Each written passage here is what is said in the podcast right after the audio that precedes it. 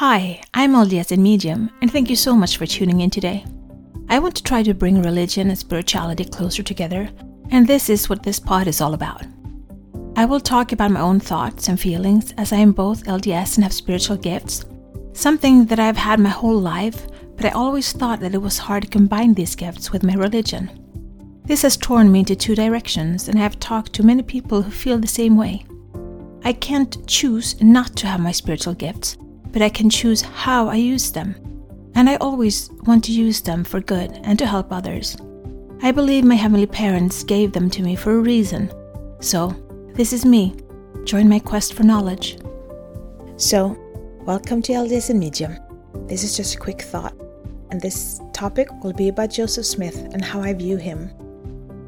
I really hate being judged. I know hate is a strong word, but I hate it.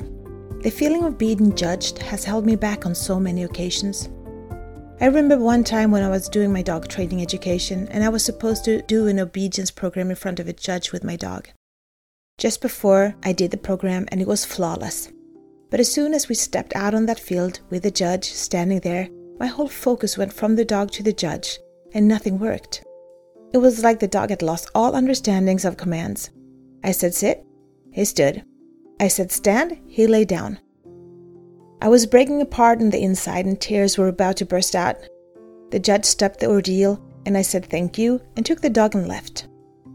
There were some green fields behind a little hill and I took the dog there and I did the whole program on my own with the dog, again flawless. Little did I know that they had followed me and watched the whole thing.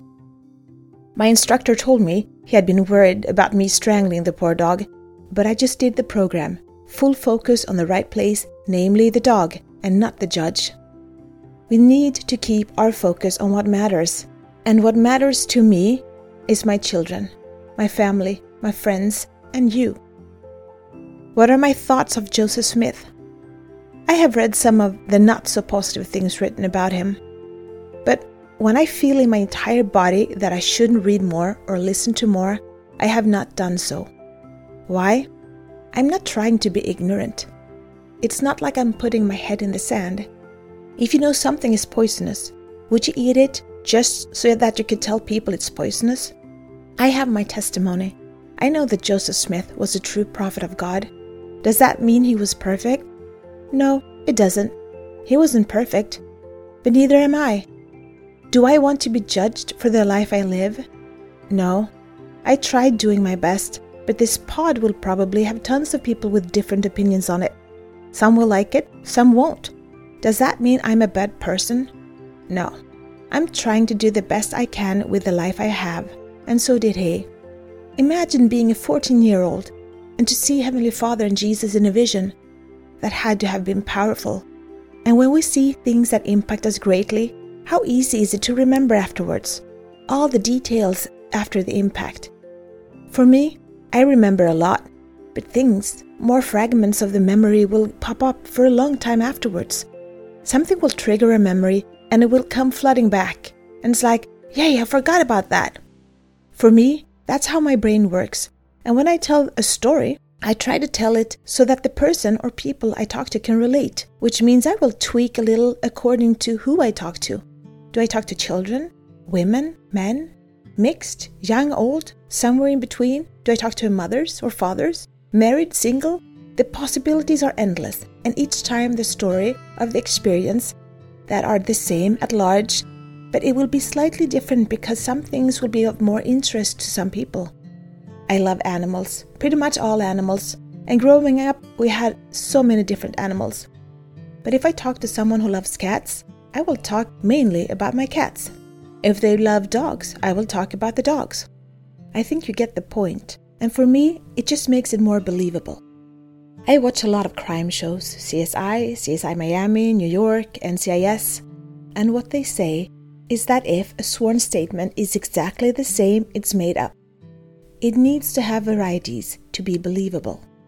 I know it's just fiction, but for me, it holds truth.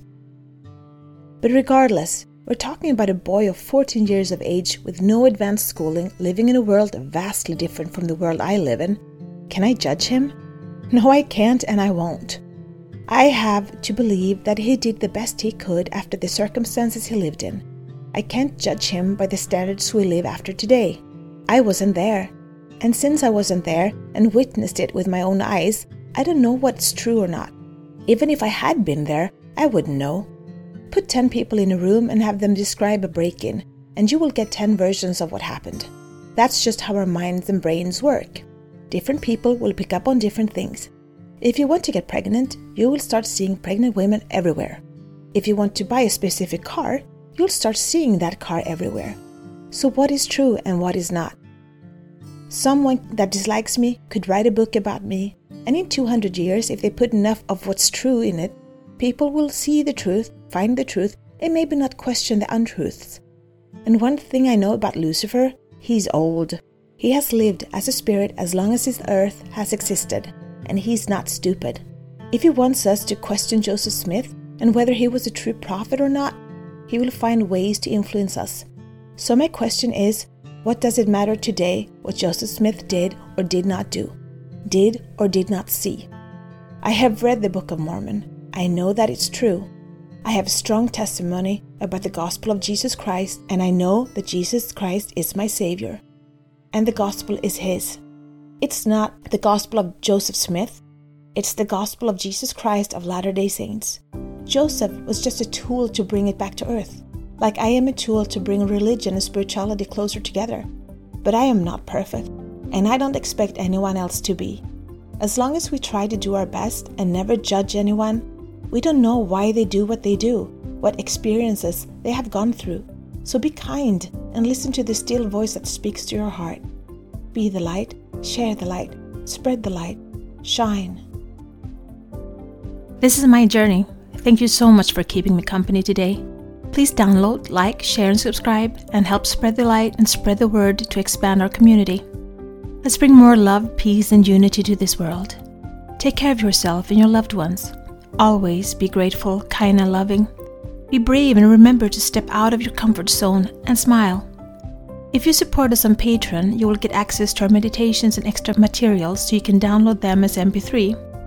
Also, we now have a Facebook group which you can access from our Facebook community. Please answer the questions as you apply to participate. It will be a safe haven where we can keep discussing religion and spirituality, our spiritual gifts, and self development. Remember, one person can make a difference, but together we can change the world.